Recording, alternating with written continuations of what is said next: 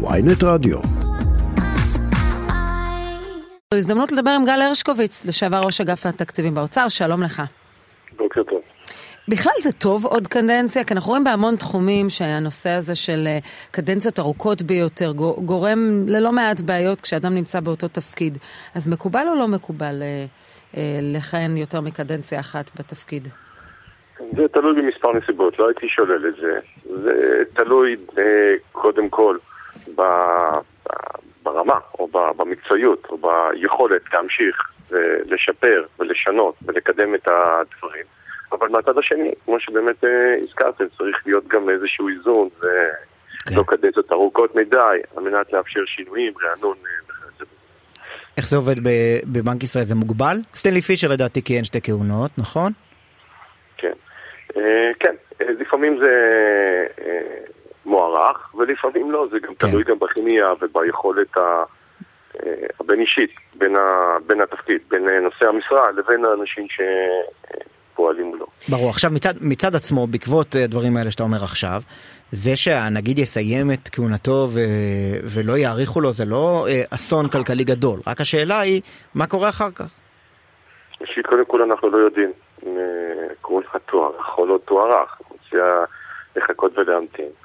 אבל uh, בכל מקרה, אני מאמין ובטוח שישנם הרבה מאוד אנשים שהם אנשים מוכשרים, מקצועיים, שהממשלה uh, תוכל למנות, וככה אני בטוח שיקרה. אז, אז אולי אנחנו לא צריכים לדאוג מי יהיה הנגיד הבא, כי אתה אומר יש לא מעט אנשים מוכשרים, אבל אולי אנחנו צריכים כן להיות מודאגים מהעובדה שנגיד בנק ישראל, איש מקצוע, מביע דעה אה, שלו על מהלך של המהפכה המשפטית ועל נניח הפיחות בשקל בעקבות זה, ו- ולכן אולי מוותרים על שירותיו לעוד חמש שנים, לעוד קדנציה. זה אולי מדאיג, שאי אפשר לשמוע ביקורת. האם הוא טעה כשהוא יביע דעתו, או שאותו מי שלא מקבל את הביקורת שלו? לא, ראשית אנחנו לא יודעים אם uh, הכהונה תוארך או לא. אנחנו צריכים uh, גם להסתכל על זה בזהירות. דבר שני, תפקידו של כל נושא משרה, uh, בכלל, גם בתחום הפרטי וגם בתחום הציבורי, זה להביע דעתו, להילחם על דעתו, להציג אותה. Uh, כמובן, ברגע שמתקבלות החלטות גם ליישם אותן, גם אם אני נראות לו, אבל זאת חובתו, uh, אפילו לא, לא זכותו, ואני מאמין ומקווה שכל נושאי המשרה הבכירים במגזר הציבורי אה, בצורה הזאת. אבל כשהוא אומר נניח בכנס אלי הורוביץ, הוא אומר אה, הפיחות העודף של אה, לפחות עשרה אחוזים בשקל שמשפיע על ההתייקרות במשק נובע כתוצאה מאי הוודאות של המהפכה המשפטית. הוא מרגיז את, ה, את האנשים שעומדים מאחורי הרצון לחוקק את המהפכה המשפטית. הוא מרגיז אותם ויכול להיות ש, שהם אומרים הוא מתערב בפוליטיקה, אולי הוא משפיע עוד יותר על, ה, על הפיחות בשקל כשהוא נותן כאלה אמירות.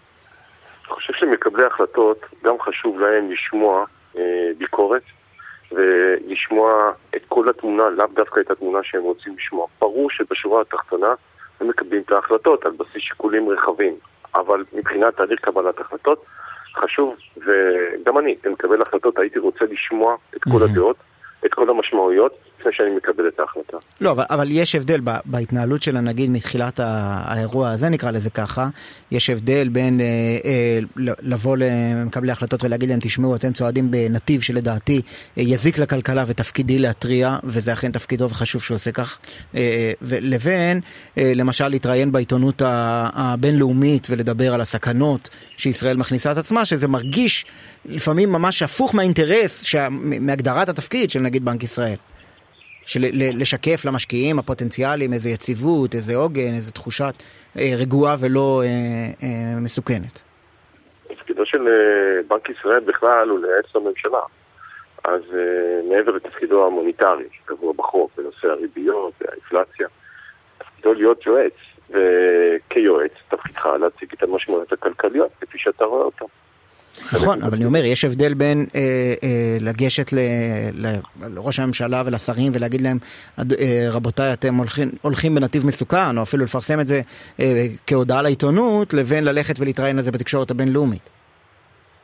אה, לגבי הדרך של, אה, והאופן, אה, תשאלו אותו, אבל ב, אני חושב שלעצם העניין, תפקידו להציג את המשמעויות, את המשמעויות הכלכליות, הוא גם לא צריך לחוות דעה רפורמה טובה, לא טובה, פוגעת, לא כן. פוגעת, זה לא... בסדר, לא הוויכוח- בכלל. הוויכוח- הוא האם אפשר לגזור מהוויכוח על הרפורמה איזה משמעות כלכלית חד-חד ערכית, או שכל צד יאשים, כמו, כמו שאנחנו רואים שקורה, הוא אומר אי, הצד האחר. אי הוודאות גורמת לפיחות בשקל, אה, פיין, אבל מי גרם לאי הוודאות, ה- ה- ה- מקדמי הרפורמה או המת, המתנגדים אליה, אה, זה אפשר להתווכח עד, כן, אז, עד אז אה, זה שבוע עוד הבא. ו- ויכוח שיכול להתקיים. דבר אחד בטוח, הביקורת עליו, ש- על ההחלטות שלו להעלות ריבית, ראינו גם את זה.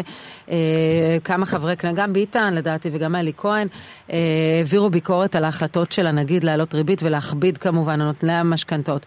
כמה בכלל זה עניין של שיקול דעת? יש מהלך, זאת אומרת, זה הכלי המרכזי להילחם באינפלציה. אנחנו רואים מה עשו הפד, אנחנו רואים מה עשו בנקים מרכזיים אחרים.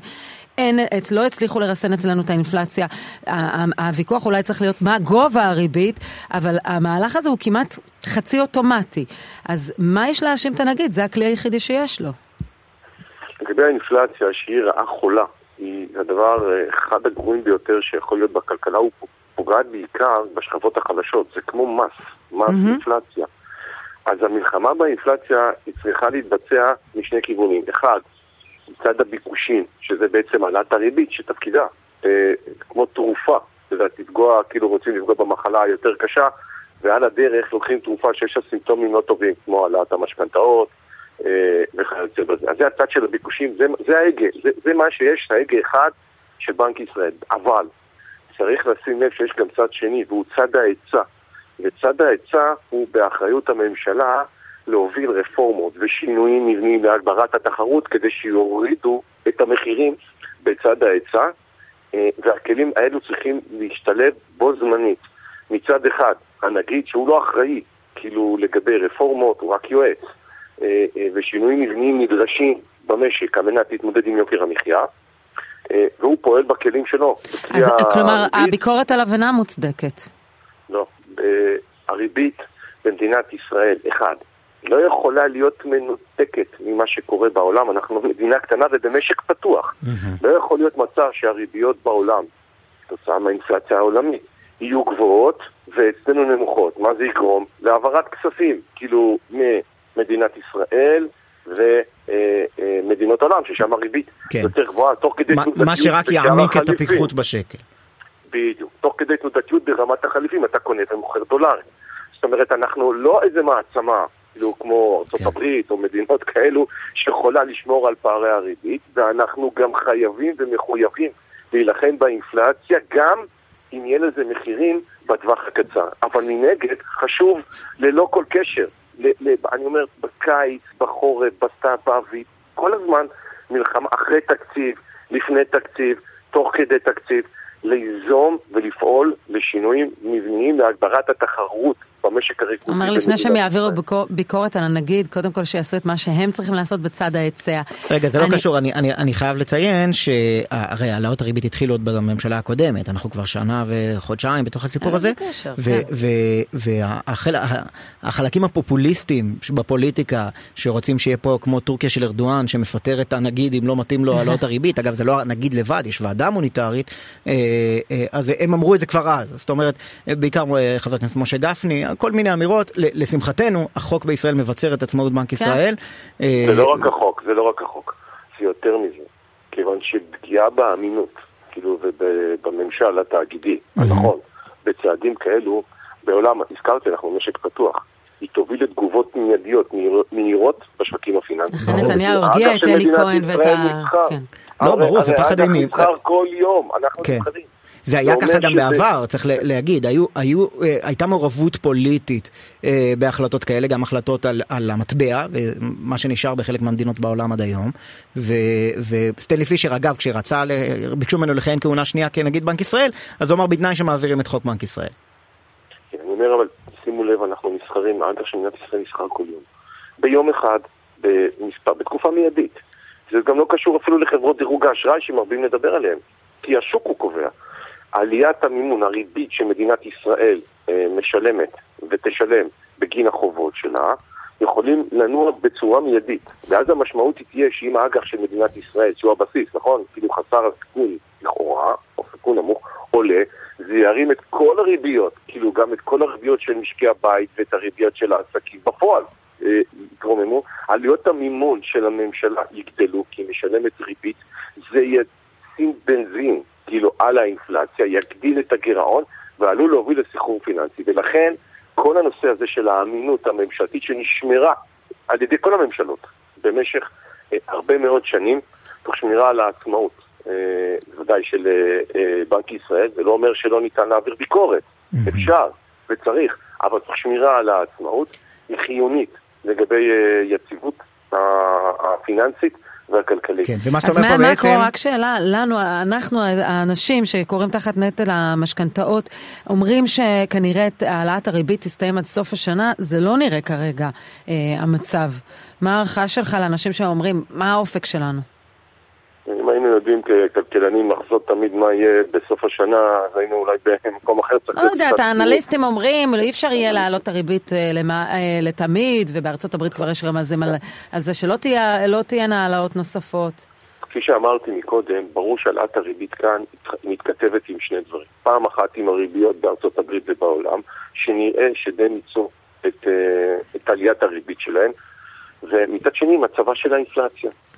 כמו שזה נראה, אומרים תחזית, כמו שזה נראה כרגע, זה נראה שכרגע הריבית נמצאת די לקראת מיצוי הכלי. אנחנו, אם אני מדמה את, ה, את, ה, את העניין המכונית, אנחנו כבר די קרובים להילוך החמישי.